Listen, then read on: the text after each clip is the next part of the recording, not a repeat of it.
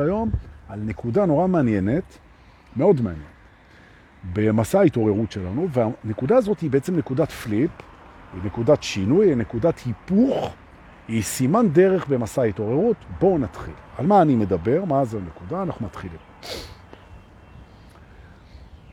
הדיוק, מה שאנחנו קוראים דיוק בחיים שלנו, בשלבים הראשונים של החיים שלנו, מה שמדויק לנו בהרגשה הוא לא בהכרח מדויק.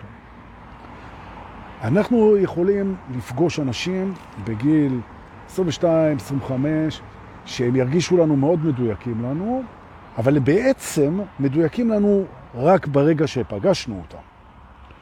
ואנחנו יכולים לפגוש המון דברים שהפגישה איתם היא מדויקת לגמרי, מדויקת לגמרי, אבל בגלל הנטייה של האגו להיאחז, הוא נאחז גם במה שמדויק לו, ופתאום אנחנו מוצאים את עצמנו חיים חיים, שהם רובם אחוזים בדברים שהם לא מדויקים לנו, נכון? ובראשם מה שאנחנו חושבים על עצמנו. זה מה שאני מנסה להגיד פה, שהשילוב בין זה שהכל מדויק, לבין זה שאנחנו נאחזים, יוצר מצב שאנחנו יוצאים מהדיוק שלנו, כן? בגלל ההאחזות במה שכבר לא, נכון? וזה מייצר בעצם התרחקות אנרגטית ממה שאנחנו כן. רגע, אני אזיז קצת המצלמה, כי יש לכם שמש בפנים. אולי אני אהפוך, תנו לי דקה, אני אהפוך כיוון. חכו רגע. אנחנו נהפוך כיוון. בלייב. ואז השמש יתקרבן דורי, תהיה בפרצוף שלי ולא בפרצוף שלך. נכון. אני מתארגן מחדש. אוקיי. למה? כי אני רוצה שזה יהיה מדויק. אוקיי. יש, כמעט, כמעט, כמעט. שב באמצע, תחייך לקהל. שלום. קליק. אוקיי. אז מה אנחנו בעצם אומרים? אנחנו אומרים שהכל מדויק, כל מה שקורה קורה בזמן, והכל בסדר, למעט התכונה שלנו, שהיא גם תכונה סך הכל מדויקת, להיאחז בדברים, תכף נבין למה זה מדויק. וההיאחזות הזאת בדברים שהיו מדויקים לנו, זה שיש לנו את תכונת ההיאחזות, זה מדויק לנו, אני תכף אסביר למה, אבל זה מייצר חיים לא מדויקים. עכשיו, תובנ... זאת תובנה ראשונה. זאת אומרת, יש הרבה סיבות למה אנחנו מפוספסים בתדר, אבל אחת מהן היא זה שאנחנו נאחזים במשהו שהיה מדויק ברגע ואחר כך כבר לא. זה יכול להיות משהו חברתי, זה יכול להיות מחשבה, זה יכול להיות תפיסה, זה יכול להיות מקום מגורים, זה יכול להיות עיסוק, זה יכול להיות דעה, זה כבר לא מדויק. נכון? עכשיו, מה הבעיה פה? ויש פה בעיה, וזו התובנה השנייה. שכשאנחנו ילדים קטנים, והאגו שלנו נמצא בהתפתחות מואצת, נוצר מצב שכשאתה דורש מהחיים אה, להתכוונן לפי מי שאתה, מה שנקרא בפסיכולוגיה השלב האומניפוטנטי, שילדים בגיל שלוש חושבים בגלל שעטפו אותם באהבה והקשבה והכל, הם חושבים שהעולם זורח להם מהתחת. נכון. ושהכל מסתובב סביבם, נכון? שזה הכי ego-trip, שבעצם הכל, הכל קשור בהם. עכשיו, ברמה הרוחנית הם גם צודקים, אבל ילד בן שלוש הוא בהתפתחות של האגו, הוא עוד לא ברמה הרוחנית, והאגו שלו מתפתח, ובעצם הכל קשור בו. עכשיו, הוא רוצה שהכל יתאים לרצונות שלו. הכל שיהיה לו טעים, שיהיה לו נוח, שיהיה לו זה, שהוא בכל רגע ייתנו לו את מה שהוא רוצה, שהוא יקבל את כל מה שהוא רוצה ברגע שהוא רוצה את זה. מבחינתו, זה דיוק. וזה זוכה בחברה, גם במשפחה וגם בנורמות, בעצם לשיעור, שבו בעצם החברה מודיעה לאותו אומניפוטנט, כן, שיש לו רב בעל יכולת אינסופית, כאילו, שאדוני, החיים זה לא all about you, ויש אבא ואמא, ויש צרכים, ויש מדינה, ויש חברה, ויש עוד אנשים, ויש אחים ואחיות, ויש שכנים, וזה לא תמיד אתה ואתה ואתה ואתה ואתה, ואנחנו לומדים חלק בקלות וחלק בקושי, את השיעור הזה שאומר, אדוני, יש פה עוד אנשים, ותפסיק להיות אגואיסט, נכון, ותצא רגע מהאגוצנטריות, שאתה שם את האני שלך במרכז, ותתחיל לראות שיש פה עוד אנשים ועוד כוונות ועוד דברים ודברים שאתה לא יודע, וגם, וזה כבר שיעור יותר מעניין, שהרבה דברים שאתה רוצה, הם בכלל לא מתאימים לך והם לא מדויקים לך. והנקודה הזאת שבו בן אדם מבין, הנקודה שבה בן אדם מבין שאין הלימה משמעותית בין הרצונות שלו לבין מה שבאמת מתאים לו. כי הוא אגו בהתפתחות, בעצם הוא בניסוי וטעייה, הוא רוצה דברים כדי ללמוד שהם לא מתאימים לו, נכון? או לחטוף מכות שהם שיעורים, או לגלות דברים שהוא לא ידע ולשנות, או? זאת אומרת, אנחנו מדברים על שלב התפתחותי, שבו בן אדם נאלץ להודות שהוא... זה לא נכון שהוא יקבל את מה שהוא רוצה. זה לא בהכרח נכון. לפעמים זה נכון, לפעמים זה לא נכון. ואז נוצר איזה מין מצב שהדרישה, הבקשה, הכוונה לזה שאני אחיה חיים שהם מדויקים לי, היא מתערבבת עם הזיכרון שאני זה בעצם לא הרצון שלי. ואז הזיכרון הזה שבעצם הדברים לא עובדים לפי הרצון שלי, זה מתבלל עם זה שהדברים בעצם לא יהיו מדויקים לי, ופה השיעור שעליו אנחנו מדברים. זאת אומרת, כשאתה מבין שאתה זה לא הרצון שלך, נכון? אז הדיוק לא חייב לעבור לדיוק של הרצונות שלך ושל העדפות שלך ושל הפחדים שלך והכל. זה דיוק אחר. או... אז אתה בא ואתה אומר, בעצם, כדי שאני אשאר מדויק עם עצמי, והרצונות שלי לא תמיד מדויקים לי, כן? למרות שמכל דבר יוצא טוב, אני בעצם רוצה לזקק את הרצון העליון שלי. למה? כי זה רצון אחד. וברגע שיש לי רצון אחד עליון בראש הפירמידה, כן? אז לפחות אני יכול תמיד לבדוק את הדיוק של החיים שלי מול הרצון הזה. זה המהות של השיעור שלנו היום. מהו דיוק מול רצון עליון? זה לכאן הגענו. כי אתה לא יכול להיות מדויק מול כל הרצונות שלך. יש לך מלא רצונות. אז אתה לא יכול לספק את כל הרצונות שלך עכשיו. זה לא מדויק לך לספק את כל הרצונות שלך עכשיו. נכון? כמו שילד קטן רוצה. הכל, מיד עכשיו, הכל, ככה, ובגדול. השאלה מהו הרצון העליון שלי, זה אחת מחמשת השאלות הכי חשובות בחיים. כמו למשל, זה עומד בשורה אחת עם מי אני ומה מהות היקום. כן? נכון. מה הרצון העליון שלי? מה אני הכי רוצה? אז בשלב מוקדם של הדרך, מה שאני הכי רוצה זה לגלות את התשובה לדבר הזה. מה זה הדבר שהוא בראש פירמידת הרצונות שלי, וזה כמובן מעבר לרצונות ההישרדותיים, שבלי שהם יהיו, אז אני לא יכול בכלל להתייחס לרצונות שלי. אז ברור שאני רוצה לנשום יותר מכל דבר אחר, ואני גם נושם. אז אנחנו שמים לב שאנחנו לא בתחום ההישרדות.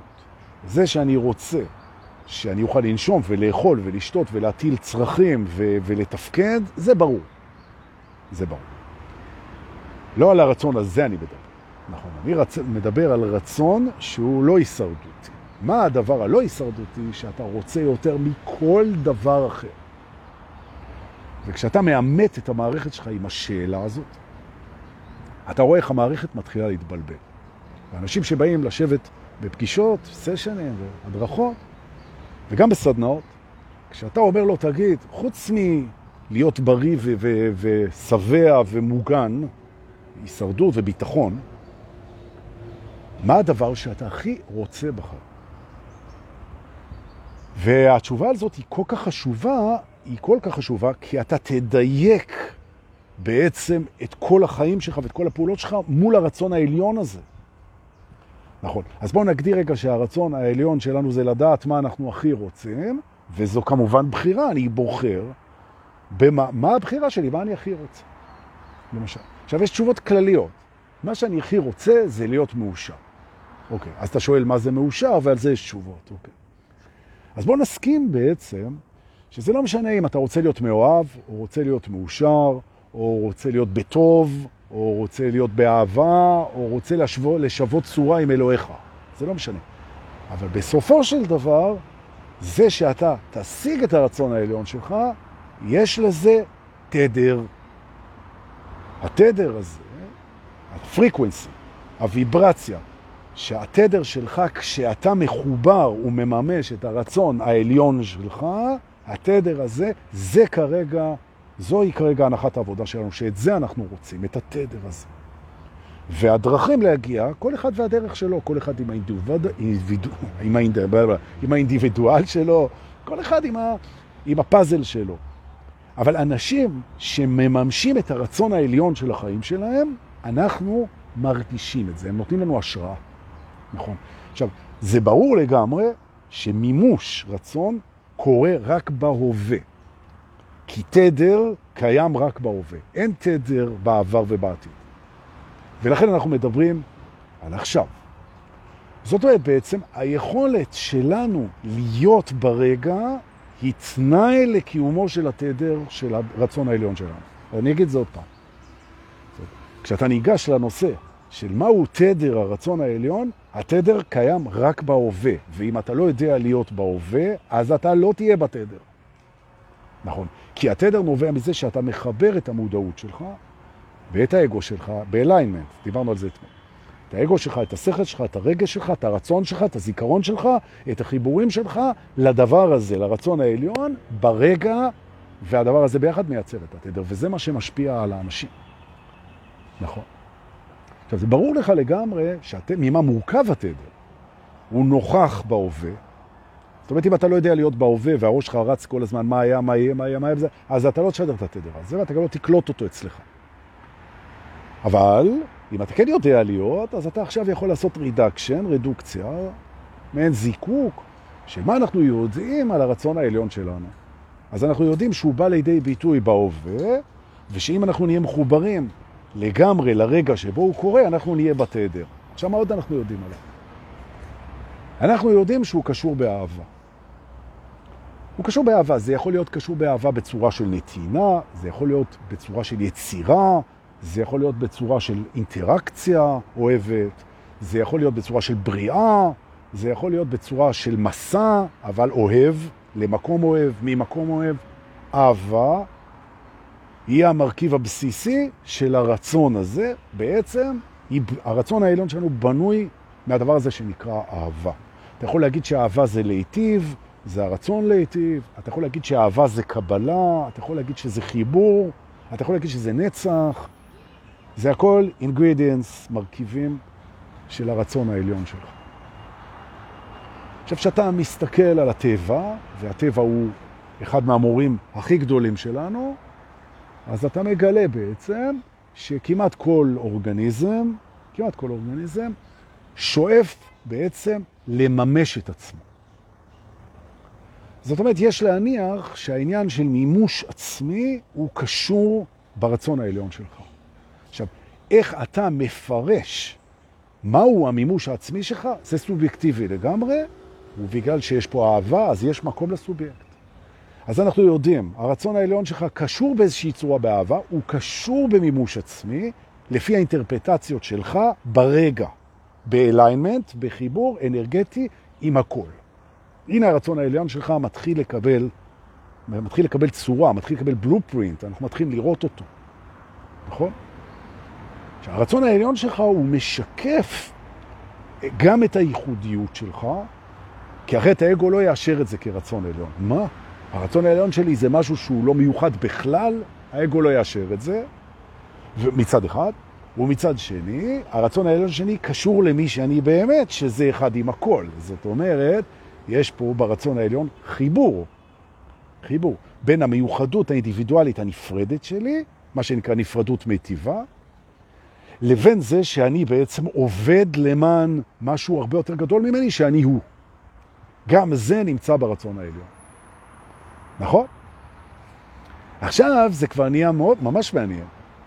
כי מה שאני מבין זה שאם אני שואף למקום שעושה את כל החיבורים האלה, מימוש עצמי, חיבור בין הנצח לזמן, אה, המקום שהאהבה מזדקקת עם האינדיבידואל, וזה ברגע, ואני מאוחד לזה, ואני רוטט עם הדבר הזה, עכשיו אני מסתכל על מבנה הרצונות שלי, ואני מגלה שרוב הרצונות שלי משרתים בעצם את ההגעה למקום הזה. וזה מדהים, שבעצם אני רואה שכל מה שאני רוצה ורציתי, כולל הדברים שרציתי שהיו שיעורים ולא הייתי... הכל נועד לאותו רגע כזה, כמו שאם תרצו קבוצת כדורגל, כל המהלכים שלה בעצם, אה, ההתקפיים לפחות, נועדו לזה שבסוף החלוץ או הקשר מכניס את הכדור לרשת של.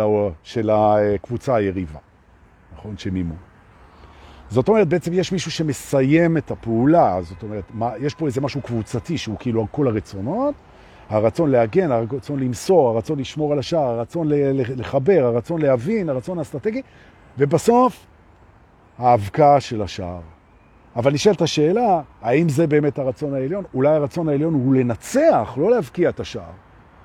אולי זה הרצון העליון. ואולי הסיבה שאנחנו רוצים לנצח זה כי לנצח זה כיף. אז אולי בכלל כיף זה הרצון העליון. אבל גם לשחק ולא לנצח זה כיף. אז מהו הרצון העליון? נכון.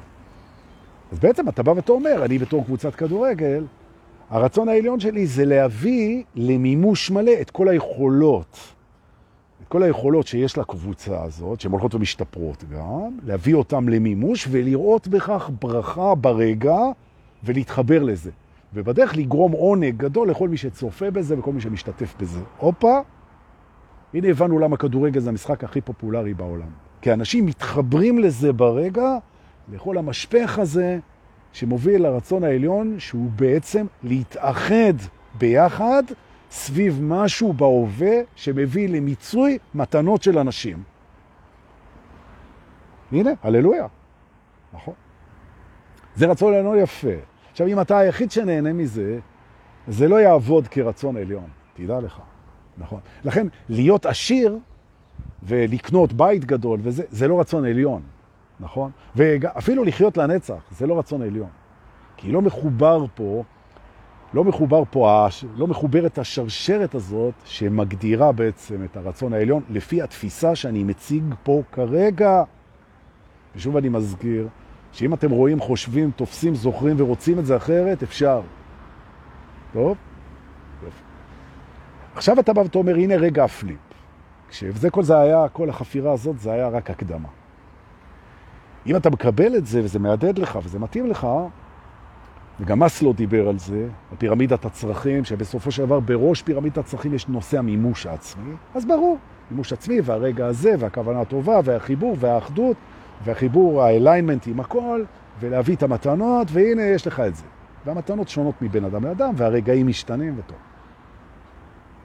עכשיו מגיע המקום שבו אתה מגיע למקום עם עצמך, שאתה מתחיל לקלוט שוויתורים על הדיוקים שלך בחיים מרחיקים אותך מהרצון העליון הזה. שוב, אנשים שאני פוגש אותם, שבאים אליי בגילי אמצע החיים, זה קורה בדרך כלל לא תמיד. אצל אה, פרינס זה קרה בגיל 17, פרינס המוזיקאי. כן? אבל הוא באמת היה מיוחד. אצל הרבה מאוד אנשים פתאום הם מבינים שהמקומות שהם מוותרים על הדיוק בקשר בינם לבין החיים, ויתור על הדיוק, שזה לא כמו, זה לא מנגן להם מדויק, זה מרחיק אותם ממימוש הרצון העליון שלהם.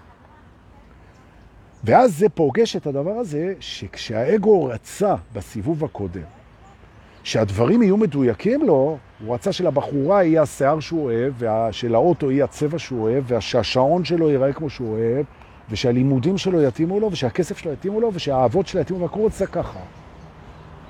ושיתנהגו איתו כמו שהוא רוצה, ושכולם יעשו מה שהוא רוצה. הוא חטף בראש, מהסיבה פשוטה שהחיים לא בנויים סביב אגו, אז זה מקום כאוב, וזה מקום צרוב, וזה מקום שרוט הרבה פעמים, אצל אגואים, ודווקא אצל אנשים עם הרבה מאוד פוטנציאל למתנה מאוד גדולה ולרצון עליון מאוד מאוד אינטנסיבי, חטפו מכות נורא חזקות מהחברה ומהמשפחה על האגואיזם שלהם. עד שהוא הוריד את הראש. או בעברית יפה, השתוכח. נכון. ואז הם התפתחו והתפתחו והתפתחו והתפתחו, והמתנה שלהם הבשילה, והמסלול הרוחני קרה להם, והם פתאום מסוגלים להתחיל לשים את הרגליים לכיוון הרצון העליון, ולכוון את הרצונות לשם. שזה מדהים. ופתאום הראש השכוח של האגו, שהוא אומר, בואי הנה, למדתי, החיים לא צריכים להיות מדויקים במאה אחוז בשבילי, הכמעטים והפשרות בשביל הזהב והזה, זה כאילו, זה לא התאים, כאילו. הנה מישהו בא להטריד אותי. תודה, אני בשידור, אחי. תודה. חג שמח. אני בשידור, אתה קצת תפריע לי. תודה, חמוד. זהו, אתה מבין, מישהו בא למכור לך משהו ומפריע לך. שיהיה לו שיטת בחירה טובה. אז טוב. בחיוך. עכשיו צריך לראות. מה זה אומר? זה אומר שאנחנו צריכים לעשות שינוי. אם הגעתם למקום הזה, ולא תאמינו, כמה אנשים בגילאי, בממוצע, הכללה מטורפת, 40, ופתאום מגלים שהם לא יכולים יותר להתפשר על הדיוקים בחיים שלהם. למשל, מגיעים אליי זוגות, שבעצם הם זוגות מקסימים, וזה לא מדויק להם כבר. עכשיו, מה לעשות? יש להם ילדים, יש להם היסטוריה, יש להם רכוש, יש להם החיים כבר, אבל זה לא מדויק להם. עכשיו, הרעיון הזה שבבן זוג שלך הכל יהיה מדויק לך, זה רעיון שהוא ego trip. הבן זוג לא אמור להיות מדויק לך ב-100%. אבל יש דברים בבן זוג שלך שחייבים להיות מדויקים לך. ואם הם לא יהיו מדויקים לך, אז אתה לא צריך להיות שם. והשאלה זה, מהו הפרמטר המסנן? איך אנחנו יודעים אם חוסר דיוק זה משהו שנועד ללמד אותנו משהו, או שחוסר דיוק בא להגיד לנו שאנחנו צריכים לעשות שינוי.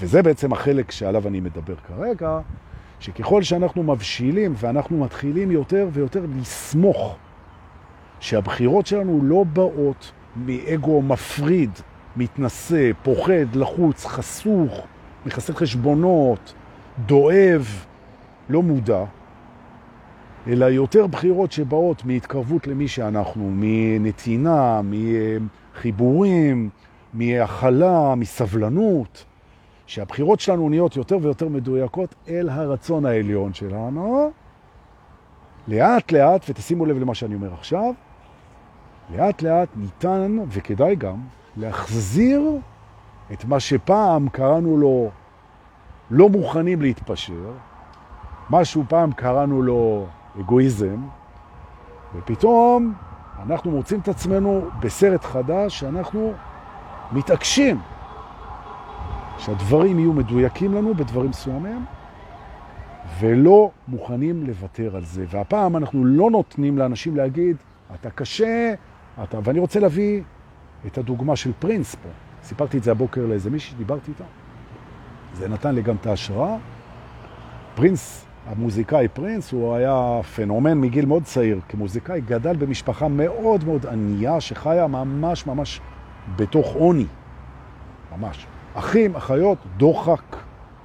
ממש. מחסור רציני מאוד. והוא היה מפורסם כמוזיקאי צעיר, בן 15, 16.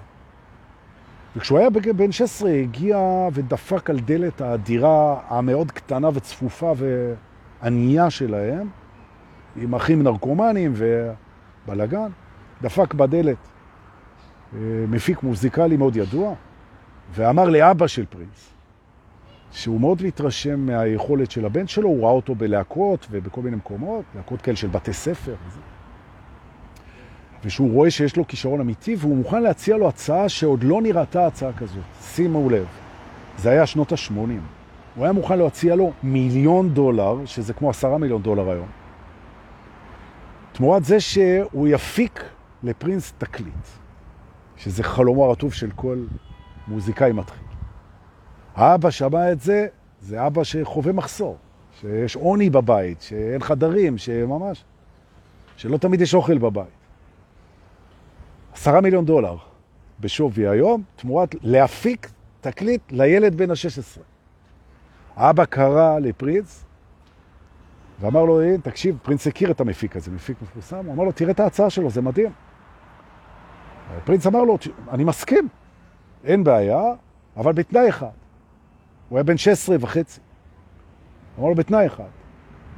ההפקה המוזיקלית, לא רק הכתיבה והאיזה, ההפקה המוזיקלית כמו גם העיבודים, אני אעשה, אמר פרינס בן ה-16 וחצי. אמר לו, עם כל הכבוד לך, אני שם פה מיליון דולר, על תקליט, אני אעשה, אני אביא מפיק מוזיקלי שיודע לעשות את זה. אתה, זה השירים שלך, אתה תכתוב, אתה תהיה, אתה תהיה מעורב, אבל ההחלטה של ההפקה המוזיקלית נמצאת בידיים של המפיק המוזיקלי שכבר הוציא תקליטים שהפכו לתקליטי פלטינה בעולם. תשמח, תגיד תודה, קח מיליון דולר, בשווי עשרה מיליון דולר היום, ותהיה מרוצה. אבא של פרינס ספק את ידיו בהנאה, חיכך וחיכה למוצא פיו של בנו, הסהרורי משהו אגב, מי שמכיר את פרינס. ופרינס אמר לו שתי מילים שנכנסו לפנתיאון של הדיוק מול המתנה שיש לך להגיע להביא לעולם, של הרצון העליון. הוא אמר לו, forget it. נכון? forget it. אין מצב. אין מצב. למה? כי מה שאני מביא לעולם, אני לא רוצה שאתה תפיק את זה מוזיקלי, זה, ההפקה היא חלק מזה, זה חלק, אבל אתה לא יודע לעשות את זה, הוא אומר לו. הוא אומר לו, אז אני אעשה את זה. והמפיק, הוא התבאס רצח, וגם כבודו נסדק, והאגו שלו לא אהב את זה, והוא יצא בטריקת דלק ואמר לאבא של פרינס בדרך, האגו של הבן שלך, הוא עוד יהרוג את כולכם. כך הוא אמר לו. נכון, it will kill you, your son's ego will kill you all. נכון, והלך. הבן, סליחה, האבא והאחים והאחיות של פרינס מהרגע שההוא הלך בטריקת דלק ולא נתן עשרה מיליון דולר במושגים של היום, האחים כל כך כעסו והתבאסו על זה, שהם נשארו בתוך העוני, שהם החרימו את פרינס בבית. בגלל שהוא יכל לסדר אותם את כולם כלכלית, והוא בחר ללכת עם האגו שלו. הוא סבל נידוי משפחתי בתוך הבית. אבל אחרי חמישה חודשים, שוב נשמעה דפיקה בדלת. והפעם היה מפיק אחר, והמפיק אמר לאבא, הוא אמר, תגיד, פרינס פה, כמו שבאים מבקר ילדים, תגיד, שלומי בבית? פרינס פה? כן. מה העניינים? הוא אומר לו, תקשיב, אני שמעתי את כל הסיפור שהיה, מאוד התרשמתי מהאינטגריטי, אה, מהיושר האישי של האומנות של הבן שלך, שמעתי את הסיפור, ואני מוכן לשלם את מה שההוא היה מוכן לשלם, ולהפיק לו את התקליט הראשון שלו, של הבן שלך, שהוא כבר היה בן 17, פרינס, ואני אשאיר לו את ההפקה המוזיקלית, שהוא יפיק את זה, אני סומך עליו. ואז הסיפור אמר שפרינס יצא מהחדר, יצא מהחדר, הם לחצו את היד, and the rest was history, בגלל שיצא Purple Rain, מי שמכיר את האלבום, ומי שלא כדאי שיכתוב בספוטיפיי Purple Rain ויקשיב. בגיל 17 הוא כתב את זה, והכין את זה, והלחין את זה, והפיק את זה. נכון. עכשיו נשאלת השאלה, כשילד בן 16-17 מתעקש ודופק את המשפחה שלו, האם זה אגוצנטריות אגואיסטית, עיוורון, גרידיות ודיבה חסרת גבולו? תנשמו. תודה על הסירנות שנותנות לנו לנשום בכיף.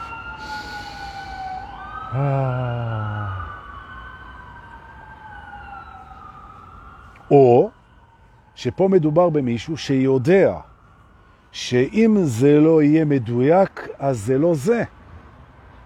וזו השאלה. ועכשיו, אני, אני לא מדבר על ילד בן 17 אצלנו, אני מדבר על אנשים שהם נוסעים בתוך המסע הרוחני והם מגיעים למקום שבו יש להם ודאות שלא באה מהאגו, שאם דברים מסוימים במסלול שהם לא יהיו מדויקים, אז, אז זה לא זה.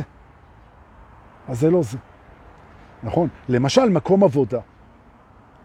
מקום עבודה שאתה הולך אליו, אם אתה הולך אליו והוא לא מדויק אליך, ואתה כבר יודע שאתה שם שם שעות, ואתה שם שם משאבים של כישרון, ושזה, וזה לא מדויק לך, אז אל תשאר שם. נכון? עכשיו, לפעמים יש אילוצים כלכליים, נכון? אז אתה תעבוד מול האילוצים הכלכליים, הכי טוב שאתה יכול. אבל לוותר על היצירתיות שלך ועל החופש שלך ועל ה passion שלך, סוף סוף הגעתי למילה, זאת אומרת, אם דברים לא נעשים ב passion, בתשוקה אמיתית ממי שאתה, אז יש דברים שכבר לא שווה לעשות אותם. נכון? אלא אם אין ברירה. בסדר, אבל תמיד יש ברירה. רגע, בוא ננשום. היום נושמים הרבה. אה...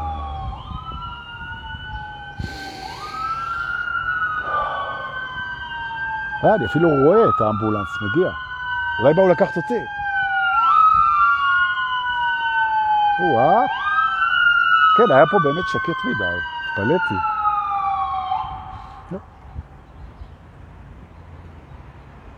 עכשיו הנקודה, אם תסתכלו למשל על סקס, כשאתה מתבגר ואתה מתקדם ואתה גדל ואתה צומח ואתה מגיע לנקודה שבה אתה אומר, תראה, אם זה לא מרגיש לי מדויק, האינטרקורס המיני, אם זה לא מרגיש לי מבפנים מדויק, אז אין לי מה לעשות את זה. זאת הימים שבו הייתי נכנס למיטה עם מישהי רק כי אני חרמן, או רק כי אני רוצה לכבוש, או משהו כזה ש, שזה בסדר גמור. כן? אנשים נכנסים למיטה מהרבה מאוד סיבות, וזה בסדר. זה בסדר. אבל מגיע, מגיעה נקודה שבה אתה אומר, אם זה לא מרגיש לי מדויק, אני לא עושה את זה. וכנ"ל בכל מיני מקומות. נכון? למשל תקשורת עם חברים. אם התקשורת עם החברים שלי היא תקשורת מאמצת, וזה חברים שהיו מדויקים לי לפני 25 שנה, ואני אוהב אותם סנטימנטלית. אני קשור אליהם, יש לנו עבר ביחד. היינו בפלוגה ביחד, היינו בבית ספר ביחד. אבל התקשורת איתם היא לא מדויקת לי, ואני לא מצליח לתקשר איתה בצורה מדויקת, אז אני מגלה שהתקשורת היא מאומצת, שאני מתעייף. ואז אתה אומר, בוא הנה. זה לא מדויק לי להיות בתקשורת מאומצת. זה אומר שזה לא, אני לא צריך להיות שם. נכון? כי מה שמדויק לי הוא קל לי. או... עכשיו, אתם זוכרים שאמרו לנו שהדרך הקלה היא של לוזרים, שמה בקלות, או בא בקלות, הולך בקלות, שלא מעריכים, בדיוק הפוך, והנה הפליפ. כי זה נכון ברמות מסוימות, יש דברים בחיים שאם אתה לא תתאמץ בשבילם, אתה לא תעריך אותם, וזה נכון, אבל זה היה לפני הפליפ של ההתעורר. וזו התובנה המרכזית, ולכאן הגענו. יש נקודה בהתעוררות שבה ההתעקשות שלך על הדיוק ועל הקלות היא פרמטר העדפה והבחירה שלך. אתה לא הולך לאיפה שזה מקווץ אותך, לאיפה שמאמץ אותך, לאיפה שזה הולך בקושי, לאיפה שזה לא זורם, לאיפה שהלב לא מדבר, לאיפה שזה לא זורם, אתה לא הולך לשם יותר. זהו. או במילים אחרות, מה שמכוון אותך זו תחושת הדיוק. ואתה פחות ופחות מוותר עליה. נכון? וזה לא ego trip. זה לא ego trip, וזה היה ego trip, כשהיינו קטנים, שאני לא מוותר על הדיוק שלי. נכון. איך תדע האם אתה סתם איזה אגואיסט מניאק שחושב שהכל מגיע לו, העבודה שהוא רוצה, והאישה שהוא רוצה, והתקשורת שהוא רוצה, והכל שהוא רוצה, או שפשוט אתה מבין שהדיוק הזה יאפשר לך להגיע אל הרצון העליון שלך שקשור בנתינה של אוצרותיך לעולם. אגב, במאמר מוסגר, נתינת אוצרותיך בעולם קשורה מאוד לתיבת האוצרות שלך, מי שלא ראה את הפרקים הקודמים, לפני שני לייבים, וגם כמובן, כל האירוע שלנו בסוף נובמבר בדרום, בערבה, עם המסיבות והסדנאות, קשור לאוצרות האלה. זאת אומרת, אנחנו נבדוק שם, גם איתי בסדנאות, אני עושה שתיים, אחת ביום שישי בערב ואחת בשבת בבוקר, אנחנו נבדוק שם את הקשר בין האוצרות שלך לבין החסמים שלך לבין הדיוקים שלך. והרעיון זה לעשות fine tuning ולצאת לחיים שמשרתים הרבה יותר טוב את הפירמידה הזאת עד לרצון העליון שלך, האינדיבידואלי, המקסים, מה שהלב שלך אומר, זה מה שבאת לעשות. ואיזו זכות מטורפת של כל מי שיהיה שם, ושלי, לקחת חלק בדיוק הזה. נכון? איזה כיף. עכשיו אתם מבינים מה יש לי כזה מצב רוח טוב? נכון? לדייק אנשים אל תוך עצמם, נכון? וזה סיבוב שני של דיוק, כי הפעם הדיוק הזה משרת משהו שמשרת, לא משהו שרק לוקח. וזה הפליפ, נכון? או במיוחד, דורקה, מה אתה רוצה להגיד לנו? שאנחנו חוזרים להיות פרטיקולריים, אגואיסטים וספציפיים, כן בשביל מטרה שמשרתת משהו יותר גדול מאיתנו, ואנחנו נבחר מתי ואיך זה מרגיש לנו, ואת מה ואיך זה משרת. זה, זה הסיפור פה. נכון. עכשיו, אם השיעור הזה לא מרגיש לכם מדויק, אז הוא כנראה לא נכון לכם. אתם יכולים למחוק אותו, אתם יכולים להתעלם ממנו, זה לא מדויק לי, דורקי, תקשיב, דיברת. הפעמונים לא צלצלו, נכון? נכון. הרוחות לא נשבו, נכון. הענבלים לא ניגנו. טוב, הבנו. לעומת זאת, אם מה שאני אמרתי, אתה אומר, וואו, זה מרגיש לי מדויק, אז אני מציע שתפעל לפי זה. נכון. ואחר כך גם תרקוד איתנו לפי זה, והסדנאות יתאימו את עצמם לפי זה, והיוגה והמדיטציה בבוקר יהיו לפי זה, ואנחנו נדייק ונדייק ונדייק, נכון? אל תוך עצמנו, עד שפירמידת הרצון תוביל אותנו אל הרצון העליון שלנו. הללויה. תגיד תודה על כל מה שאתם שולחים, אתם שולחים המון דברים. שאלות, בקשות, עצות, רעיונות, מלא די-ג'ים מהקבוצה, אנחנו 60 אלף איש, מלא די-ג'ים מציעים לי באהבה לבוא לנגן, הם רוצים לבוא לנגן באירוע הזה, בחינם הם אומרים לי, רק, רק תן לנו לבוא לנגן באהבה לקבוצה שעשתה לנו כל כך טוב. זה מדהים, אבל ה lineup שלנו די הדוק ומסודר, אבל יש עוד אחד שכנראה אני אכניס אותו ליום שישי אחרי הצהריים, נראה, הוא חייב לשלוח לי סט. נכון. שומע מאור, אז אנחנו נראה, נבדוק. ממש, ההתרגשות נורא גדולה והיא גדלה. כרטיסים ל-25-26 בנובמבר אצל מיטל מורן. יש את הטלפון שלה, אם מי שרוצה שישלח, אני אשלח לו. אנחנו נעריך מאוד, זה מרגיש לי מדויק, לבקש שתשתפו את זה, אולי נפגוש דיוקים של אנשים אחרים. אנא שתפו, שיהיה לנו המשך חג מענג. תודה שבאתם. חיבוקים ונשיקות.